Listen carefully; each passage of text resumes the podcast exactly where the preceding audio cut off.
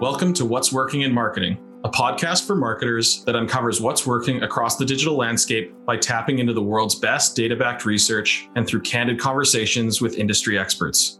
I'm your host, Charlie Grinnell.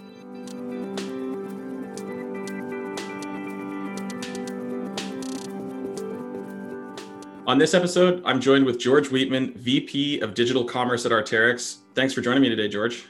Yeah, awesome to be here, Charlie.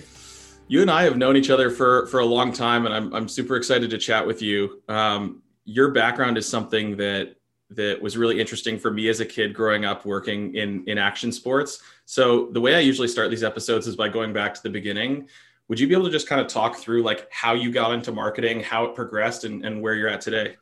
Yeah, for sure. I mean, I, I consider myself super lucky. I, that's the first thing I would say. And, and I'm going to age myself by saying, like, considering I feel like I've been in e commerce for over 20 years, I mean, it makes me feel really old. but, you know, I, I did a geography degree in, in university, got really geeky into like GIS mapping and yeah. then started a map publishing business and, and sort of loved sort of like sales and marketing and kind of all parts of like the kind of entrepreneur experience and then yeah. also quickly learned how hard it is to make a dollar.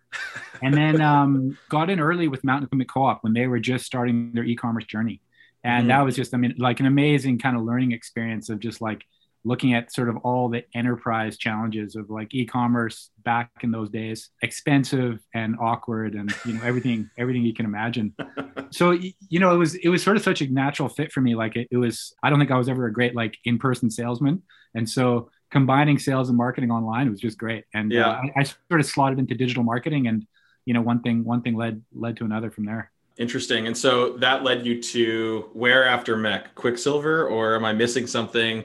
No, Quiksilver after that. It was um, yeah. So I, I, I managed to land. It took me a few attempts actually to land a work visa to work in the states back then. But um, yeah, I was super fortunate to go work um, lead digital marketing and then support the overall sort of e-commerce business uh, in North America working for for the SVP of global ecom down there. So it was it was Roxy, Quiksilver, and DC Shoes. Yeah. Um, first experience working for like true global brands, and also brands that had you know a lot of marketing clout. And so super exciting to work like alongside the marketing teams. And you know back then there was a lot more tension between the sales channels, and e-commerce was still total stepchild. And yeah. Um, so a lot of a lot of good sort of commercial strategy work going on. Yeah. Interesting. And so then you made the jump from Quiksilver to Arc'teryx, and that's kind of how, how, we met back in the day.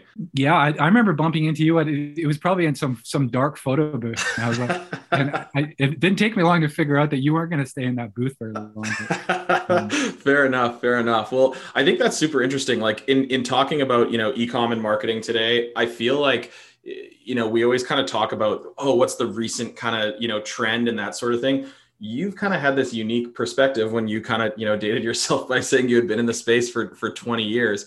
What have you kind of seen change over the years and what has maybe like stayed the same? Like if you were going to kind of zoom out and be like okay i've worked in this space for 20 years like here are some things that are that are that are we never thought we'd be doing or here's some things that like i've been doing since day one and, and we still do that today. I think at its highest level i think if like the, my main executive summary in terms of the biggest learning is i would say overall, I think companies have just they haven't made the big bets fast enough on e-commerce. You know, mm. and it's it's created a bit of a flywheel effect where it's like, well, we'll try this, we'll see how it goes. Based on that, it kind of goes a little bit, and and so I think in, in there's always sort of this glass ceiling of people like like back in the day, it was like, well, who's ever going to enter their credit card online? And then it's like, well, you know, who who's ever going to buy off this mobile device? Yeah. And you know, why would it why would it why would a company ever need a social media account? You know, these things always when they start, they always seem so unlikely. Mm-hmm. And yet I think when you start just following like where consumers go, sometimes I think that the answers get really easy. I think the yeah. number one learning is, I mean, there's an incredible amount of distraction out there in, in mm-hmm. the marketplace constantly. And um, you know, the fundamentals that drive like the core e-commerce business surprisingly haven't really changed that much. They've gotten a lot more complex. Mm-hmm. But you know, those the fundamentals themselves, like some of them aren't that sexy, but they sure are the most important things, and they're still the most important things, ironically. Yeah, I mean that that's interesting to hear you say that. I think it's no surprise that when we think about marketing or e-commerce, there's no shortage of shiny objects that you can kind of kind of choose from. When you talk about fundamentals, you know, kind of drilling down into the the title of the episode, what are the kind of fundamentals or core pillars of, of winning e-commerce strategy when you when you think about it yeah. So the approach that I've sort of adopted over the years is sort of this three prong approach of like what are your like focus on the fundamentals driving the business and we can kind of talk about like the, the few dozen of what those look like those programs and then looking at like what are the points of friction in in your kind of customer journey and being really hyper focused of just clipping those mm-hmm. and then the third thing is like trying to balance all this with like where is there disruption and being like mm. either kind of having an offensive or defensive strategy with disruption and then it's a whole game of like sequencing the biggest opportunity. I think if anything people get distracted. And so you know so many things you can do in this space lead to some some type of positive result. Mm-hmm. and so the challenge is more making sure that like you're not missing out on like chasing the biggest opportunities first. Yeah. And so the, the sequencing part of it i think is super important like based on the maturity of the business and not getting too far ahead of like what's the most obvious thing to come next i mean on the fundamental side i mean i think it's it's the simple things like site speed um, ui ux you know site merchandising you know crm and email marketing. Like i mean even something as simple as email marketing you know it is it is it remains such an important part of of a company's kind of e-commerce program. Mm-hmm. and it, which is kind of remarkable when you think about how much our own usage of technology has changed over the years. Yeah. But the fundamentals are sort of the programs where you just really need to get those things running uh, smoothly before you get too far ahead of yourself mm-hmm. it's interesting to see well the thing that comes to mind there is how many marketers I've seen, and you've probably seen this as, as well, is the fundamentals aren't sexy, right? They're not the they're not the new thing that you're going to write a headline about or boast about on LinkedIn about how you you're you know doing this crazy you know AR enabled shopping, blah blah blah blah blah. Like the things that move the needles in business, but specifically, I think in in marketing aren't aren't that sexy. Would you agree with that? Totally, I totally agree. I mean, the analogy I use for for like especially small businesses is sort of the leaky bucket approach, right? It's kind of a lot of people get distracted by like, for example, getting ahead of themselves, even with you know performance marketing, when you've got these gaping holes in your bucket, and it's like, like, like what point does it make sense to start like spending money on water in, into the bucket versus like fixing the holes? Mm-hmm. And and often it's as simple I mean, I think if one of the greatest, I think, strengths I bring is more from like, I think a human psychology point of view mm-hmm. is looking at how just the average user, like where they stumble in a guest experience. Mm-hmm. I think is is probably some of the biggest value that e-commerce and digital marketers can bring to a company. Yeah. Because I think if you can put yourself in the shoes of like your average online guest who is is is going to jump off your site, you know, with any distraction it's yeah. like that's that's where the kind of the hyper focus needs to be on that guest experience.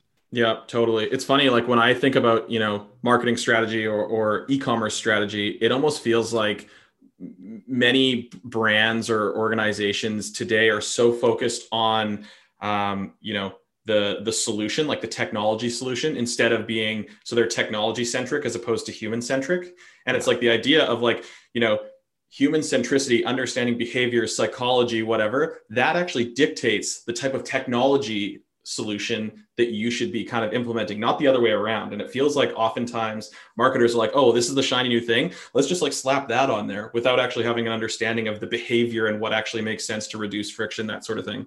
That, I totally agree. I, I, think that philosophy also applies just in terms of like like um, like talent retention in companies. I think too often companies look at e-commerce teams from the point of view of sort of like technology investment first and people second. Yeah. and at the end of the day it's it's it's the people that are running all these programs. And and i mean i i've, I've been so impressed. I mean I, I i've regularly worked with people that feel like they're half my age and and they are clearly much smarter than i was at at that age. Yeah. It's like it's awesome. Like i think it's but but it is i think it's super important for companies not to lose sight of the fact that it is like, yeah, this stuff starts and ends with human beings. Like all this stuff would be so easy if people weren't involved. It's like the moment you introduce people, everything gets really hard, and that's true of e-commerce. It's true of business. It's true of anything. Yeah, that that makes me think of kind of this overarching macro trend where I think, oh, you know, at least in in in e-commerce or business, when you talk, when you hear like machine learning or AI, everyone's like the humans are going to be replaced. I don't, I don't know, like sure, maybe down the line, but the way I kind of think about that is, sure, there's there's technology and automation and different things that we can create but at the end of the day, you still are going to need a human to drive that, like a smart human to drive that, to understand, to interpret that.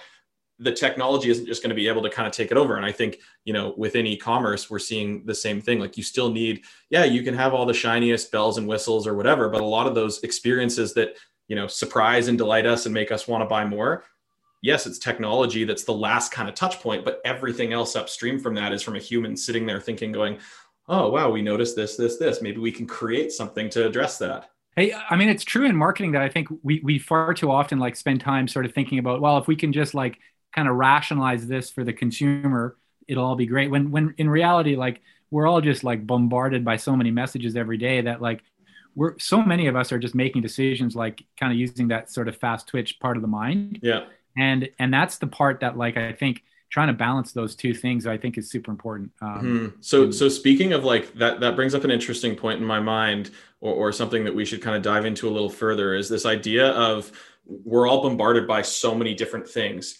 how how like it's it's more competitive than ever before. I think especially like you know everyone's talked about digital transformation using air quotes and and digital's the future and you know uh, digital and e-commerce have have kind of gone from being that that stepchild to be like you know more kind of more focused and in the fray. I feel like in our team's research we've seen covid absolutely accelerate that. I'm sure you've probably seen similar to that. How like how do you how do you think about that when it comes to the world is getting more and more competitive. Businesses are, are allocating more of their resources to kind of go after the same set of people online. Combining that with getting the fundamentals dialed. Like if you were going to think about those different things, like if there's someone listening out there today and maybe they're kind of torn between like, ah, do I try this this new thing, but like maybe they don't have their fundamentals dialed. Yeah, that's a great question. I think that's like at the heart of where I think the like some of the biggest tension points are you know I, I, love that i love that quote where like you know it's overused but that idea that like there's no such thing as digital strategy there's just strategy in a digital world. Yeah. And it's so true in a company where like sometimes like companies try to like centralize all their digital strategy into one place which is which is sort of madness when you think about it yeah. right? And and when it comes to e-commerce like a good example of that is like often companies will will sort of like separate like their amazon strategy from their e-commerce strategy and it'll be entirely different groups of people sort of and when at the end of the day when you put yourself in the consumer shoes it's like consumers are just online looking for things and like distracted by things. And and quite frankly they don't really care that much. Like at the end of the day they're like they're going to care if they're a prime customer you know? But it's it's yeah. sort of the same. They're looking at it through that so, through a different lens than often i think the way the company kind of looks at how they how they build you know commercial strategies or distribution strategies. So i think what you're talking about is is so true that like there's sort of this finite pie. There's like every company has this audience of prospective buyers out there online yeah. that are just like it's like a herd of uh, you know sheep. They're they're just kind of grazing. Yeah. And and uh, and coming up with strategies to like everyone's going after like there's a lot of competition for the herd. Yeah. And so you've got to be able to stay ahead of that. Yeah. Interesting. So speaking of, I, there's two things I want to touch on before we kind of go into innovation. The one thing that you kind of brushed on there, touched on there, was strategy, and I think like what's so interesting to me is thinking about uh, you know, hearing people being like, we need to dial in our strategy and thinking that strategy is like an end game. Like as soon as we get all of these magical pieces of marketing into this one document, so we can sit there and give ourselves a pat on the back and, you know, feel good about ourselves. I find that like the best strategy is is getting it into a place where you're constantly kind of iterating on it. Sure, you kind of have your objectives and whatever, but like what's what's your take on that? Like i feel like a lot of people are just focused on getting to this end result but my whole thing is i don't think there is an end result. No it's been super interesting to watch how the philosophy of like agile sprints and just driving agility and like software development mm-hmm. how that's becoming that's sort of becoming best practice for just running any kind of business is yeah. that cyclical nature of like you're never you're never finished. It's sort of the the classic design process which is like it's in constant iteration. Yeah. Um the problem is is that like a lot of companies aren't really set up that way with sort of quarterly you know monthly targets like there is there has to be some level of kind of waterfall delivery yeah. on that yeah. but it does require a bit of a mindset shift i like i agree i think in digital and e-commerce especially there's very little value in divorcing strategy from execution mm-hmm. i think i far too often see a lot of strategic talk that isn't tied to this idea of like design thinking of kind of starting to look at things of like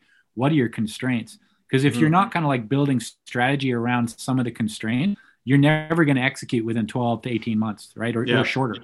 Yeah. And and I think it's that 12 to 18 month execution which is super important yeah. because like everything the options the options of what you're going to do just change every 12 to 18 months. So there's no point. I mean clearly you, you want to have a north star, yeah. right? Like you want to be able to set a vision be like get a whole bunch of talented people heading in the, in the right direction. Mm-hmm. But beyond that, like, yeah, the focus needs to be on like connecting strategy and execution. completely. Yeah, yeah, that makes me think about um, kind of a framework that I've used in the past where it's kind of you have objective at the top where you're trying to go. So that could be 12, 18, 24, 36 months out. Like we are trying to go there. Yeah. Then below that, you have your set of strategies. You know, what is the roadmap that we're going to, or, or what is the kind of destination that we're trying to, how we're going to get there. And then the tactical elements are linked to that being like, these are the specific things that we are going to do and having those all kind of linked together from top Yeah. to bottom. But it's funny how you can sit there and build that out into a plan, whether it's a document, whatever you want to do. And like, it can change like that. Yeah, it can Like, change like can that, be- which, which is why I think the, the kind of OKR, like like objective key results kind of format has has become so broadly adopted. Like Yeah. like that quarterly, like what's what are the three most important things we're trying to deliver this quarter, and let's kind of let's get myopically focused on doing that, Yeah. and then revisiting every quarter what's what are the next three priorities. Yeah. Like that's far more I think impactful than trying to lay out like a roadmap for 18 months because well, it's, yeah, because it's just so fluid. And, and So there are things, I think that's the other thing, especially with e-commerce and digital, there's so much of it that is also out of your control. Sure, you're trying to, you know, build your own email list, bring people to your site, whatever, but like there are platforms that uh, brands rely on to bring in traffic or do things and things change. And like as much as Yeah. brands want to be in control of that, at the end of the day, you're, you're kind of playing that, you're trying to play that balance of like, ah, we got to have presence on these platforms, whether it's Amazon, Facebook, Google, whatever, versus how are we bringing people into our ecosystem and, and, you know, converting them that way. completely yeah totally agree Yeah. So I want to I want to talk a little bit about innovation. Uh, This is something that we've done actually a whole episode on um, before, and and kind of how just innovation fitting into marketing or brand strategy. And so, what's kind of your view on on innovation and marketing? Some there's kind of two sides of the fence here. There's some people who are like innovation is is amazing, and that's kind of what drive things forward. And usually it's more creative type folks that sit on that side of the fence. They're trying to kind of push things. And then you have other people who kind of sit on the other side of the fence where they're going, yeah, like innovating for the sake of innovating just doesn't really make a lot of sense. Where do you sit? Yeah, it's another great question. I, I mean, my experience has been is that like consumers sort of in every in almost every vertical like they respond to newness. We've kind of been trained to respond to newness. Yeah. And in this day and age, I mean there's there's you could argue there's too much newness, right? It's hard to keep up to that. Mhm. And so I think because of that, and actually I, I think one of the outcomes of COVID to a certain extent is like everyone slowed down enough to be like, well, maybe I don't need so much like so much of everything. Right. Yeah. And so it's a little bit, I think people's bullshit filters are, are have, have become pretty sharpened. And so this is where I think innovation like plays a more critical role for every brand, like more so than ever before. Yeah. Because I think to have any kind of like a long-term runway, I think companies are going to have to put out something that has some type of longevity. Mhm. And not only that, I think something that that in the end they can stand behind to be like, look, in some way, this is making the world a better place. You know, Mhm. like there has to be some narrative there. I think Yeah. That's I mean that's that that's generally my point of view because I think consumers are, are getting smarter and smarter and and I think that's that's the the best outcome we've had from social media. The access to information has Yeah. made crowdsourced reviews and just like peer reviews like everything is just like there's far too much information but it's also easy it's easier than ever before to call a spade a spade yeah.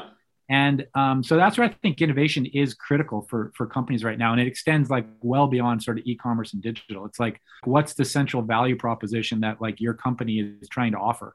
Mhm. And and I think I mean honestly, I think COVID has brought that to the surface for every company. Is like where do they stand on issues? What can they bring to the world, and what does the world need? And where what's that intersection point? You know, yeah. I think every company's struggling with that right now. Yeah, what comes to mind for me is almost like it's it's forced the personification of brands.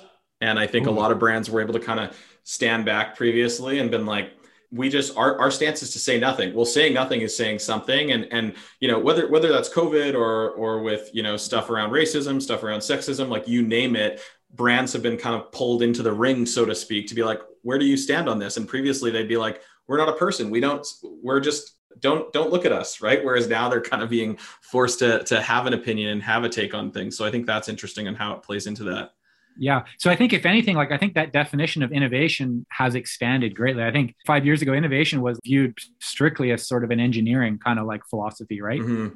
And I think it's it it's actually I I would say it's rooted into kind of every marketing strategy now. Like I mean, like marketing sort of without some level of authenticity to it is I mean, it's always been a game of perception, yeah but it's harder and harder to play that game without getting kind of like your bluff being called, I think now.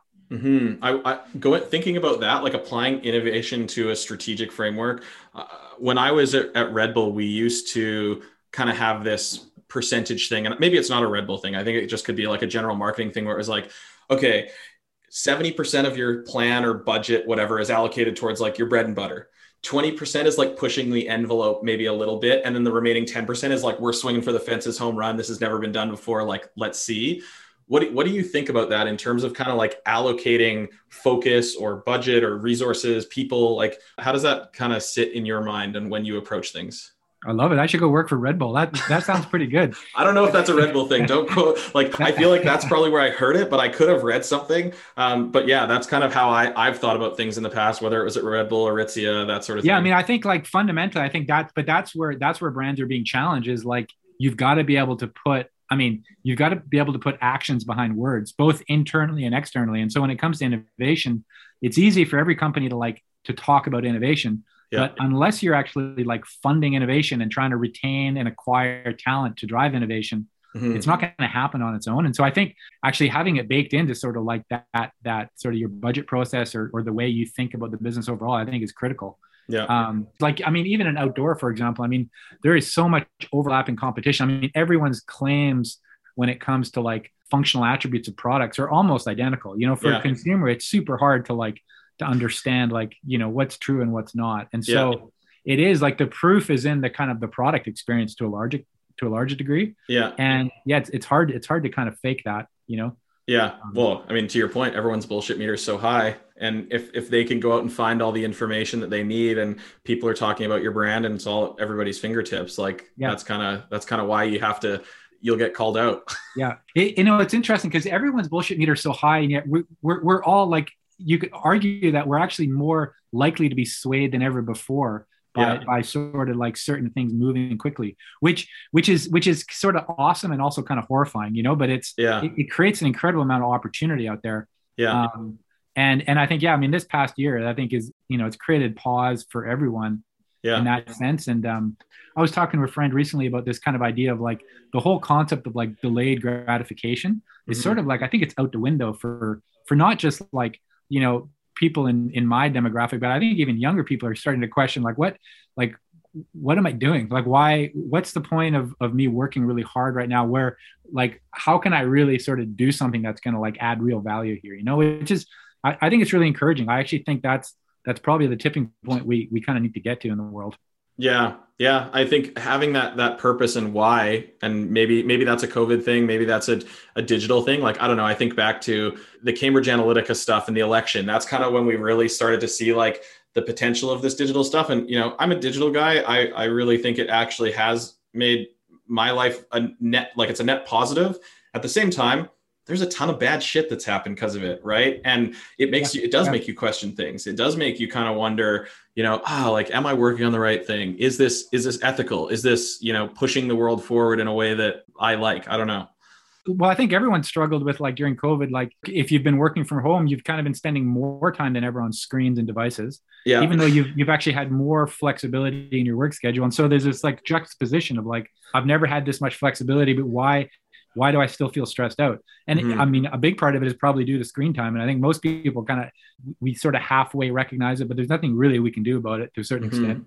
Yeah. Well, and if you think about how much time, like, you know, previously the, the regular, you know, average person out there is like, okay, they'd commute to an office, that yeah they'd be in front of a screen at an office but they'd go into the lunchroom you know they, yeah. they'd kind they wouldn't be at the screen and you know yeah there were meetings where it was everyone's around the room and maybe you're looking at a screen on a wall but it's not like the screen. And then you know them being on their phone scrolling instagram or tiktok or whatever they're doing that was kind of their like oh, okay like you know they're kicking back and having fun or relaxing. Whereas now it's like if you're all day on Zoom or Google Hangout or whatever it is, and then you know you're you're that muscle memory of picking up your phone, and then you're like, oh shit, it's been 12 hours and I've just been on the screen the whole time.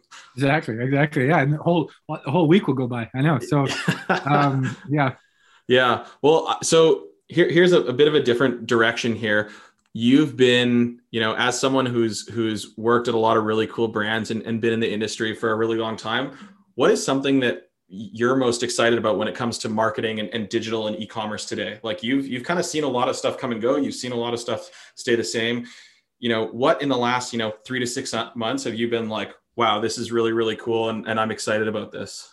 I've been taken actually recently by, I think, just where we're probably going to end up when it comes to like commitments around net zero and mm. what that means, you know, how like digital at large and even e-commerce like can play like a central role in, in sort of sort of having an impact in the world when it comes to like climate change and and sort of companies making commitments to net 0 mm-hmm. I, I, mean I, am convinced we're going to see a lot of, of disruption there I, I mean, I, maybe I, am saying all this because I just picked up and sort of got most of the way through Bill Gates's book there. Yeah. Uh, and it's, but it leaves you with a lot to think about when it comes to um, like how much needs to change, and and actually the appetite for change is is there, but and how quickly things do change. So I actually think like it's the most interesting thing online of how quickly the tipping point can come to be. Yeah. And I mean, like you see it in in things sort of like like everything from kind of influencer marketing like how central that digital experience is to like to bringing something to life mm-hmm. in, in a meaningful way and i think um, i think it's going to be super exciting yeah like for anyone that's that's working in digital marketing in e-commerce and digital commerce and it's going to be very exciting years ahead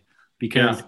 I think fundamentally there's going to be so many kind of systematic changes that need to happen across like distribution networks and you know how how we buy and sell things. And a lot of it's going to hinge on like what that digital experience looks like. Mm-hmm. and i guess how also teams are structured right? Like there are probably people sitting working in digital organizations right now where it's like you might be doing this today and you know you've been a social media manager for five years but like you know this is actually the way things are going and, and teams the way they're structured and organized could could change from that as well. Completely. And, and coming back to that people dimension i think that's the most exciting part of like post covid is is is how many you know employers are embracing sort of hybrid work models.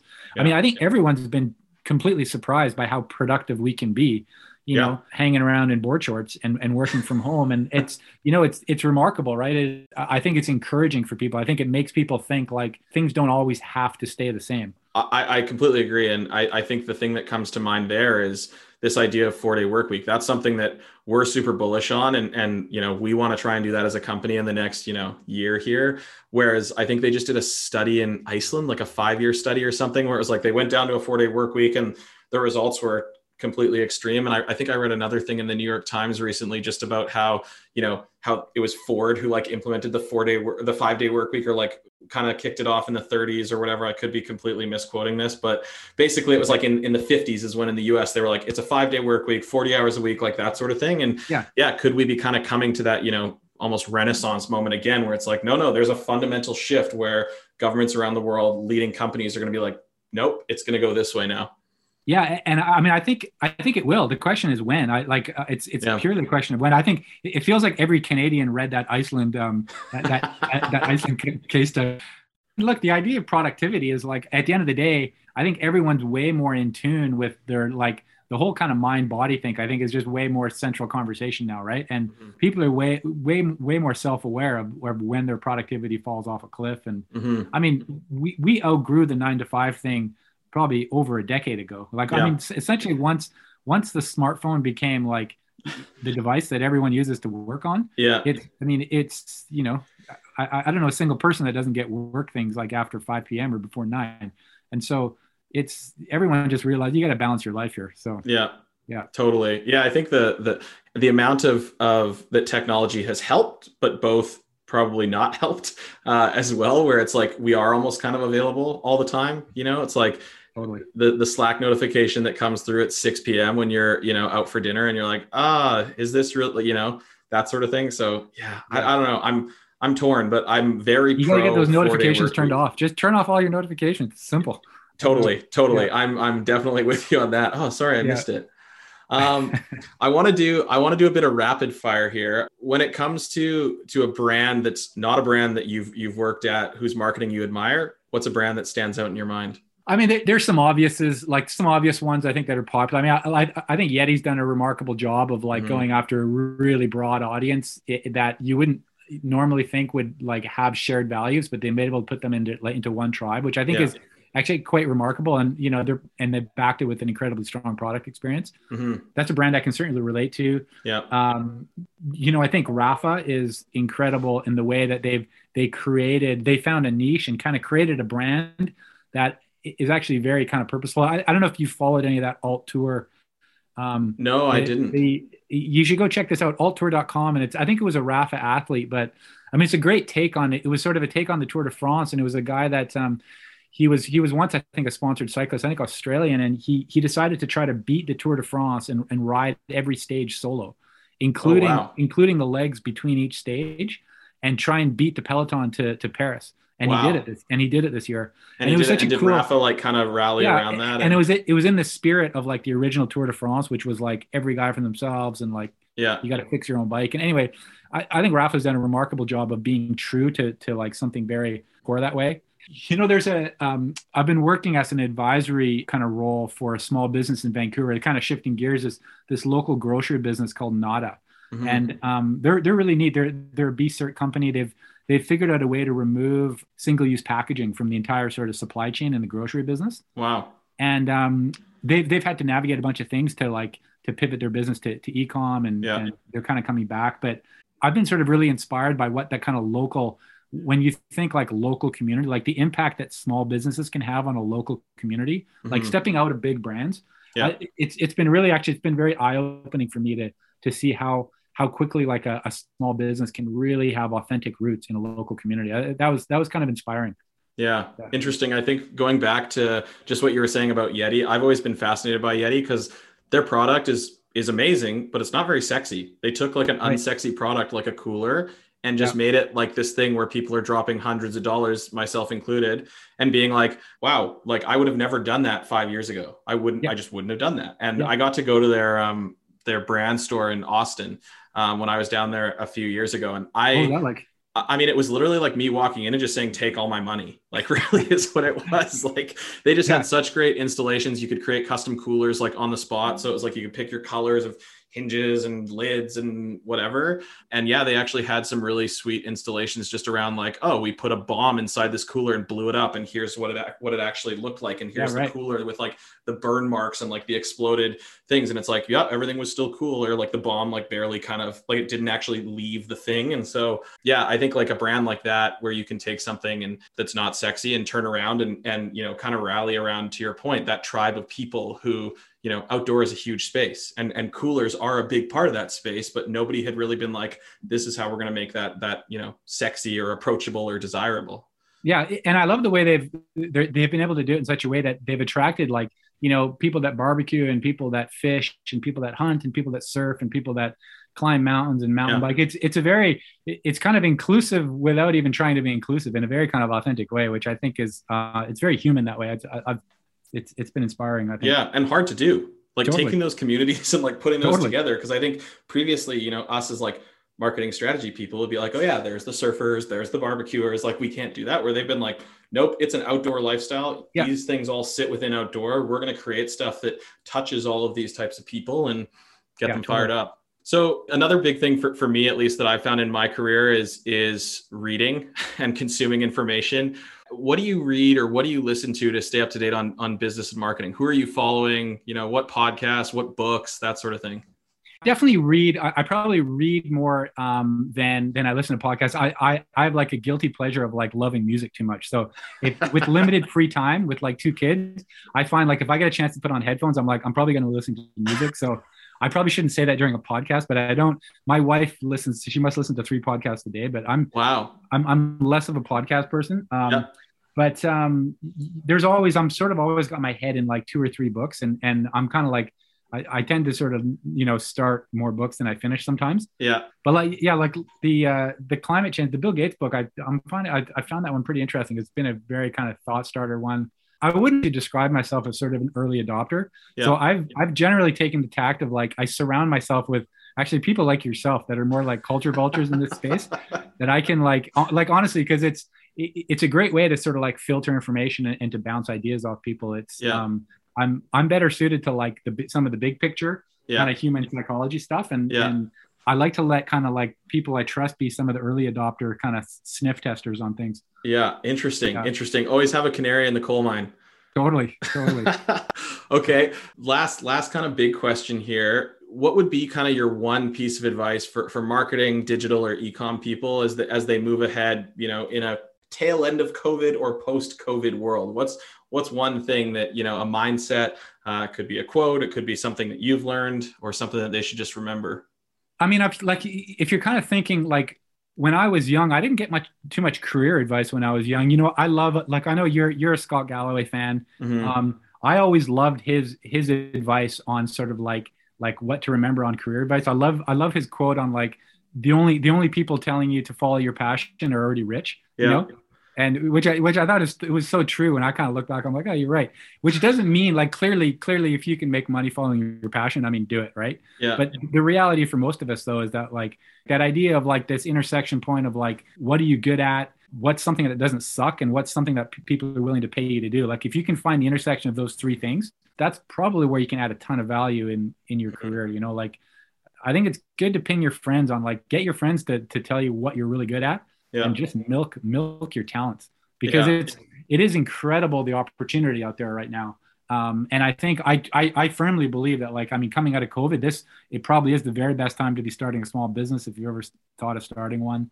The need for talent, people like without too much emotional baggage as employees at a company, like the need for that level of talent right now has never been higher, yeah. and the opportunity to you know to to work for companies that you know geographically you may not have been able to work for before has never been greater. So it's I think it's pretty exciting times. I think people kind of staying focused on just like where can they add value. I mean, that's that's always that's always been the best advice people have given me when I've started new careers. Look, try to find like in the first 60 days, go find somewhere to go add a ton of value. And it's, you know, yeah. one thing tends to lead to another. Yeah, absolutely. Yeah. I find that yeah, if you just get in there and and things just happen. it's weird. Yeah. Like there there is there is a dumb amount of luck I feel like that goes into things. Yeah, I, I think it's and I think it's fair to like it's fair to accept that like yeah luck luck plays a role and it certainly played a role in my career so I'm, mm-hmm. I'm, I'm very grateful for that. Cool. Well, very very final question. I'm sure there's probably some people listening out here who who might have questions for you. What's the best best place to find you online, or how how can people get a hold of you? Yeah, LinkedIn's probably the best place for people just to, to hit me up. Um, and I'm I'm pretty good at at, at uh, getting back to connections on on LinkedIn. So cool. Well, yeah. George, thank you so much for taking the time. I always appreciate talking to you, and I definitely learned a lot, and I'm sure everybody else did as well. So thanks for joining us. Thanks, Charlie. All the best.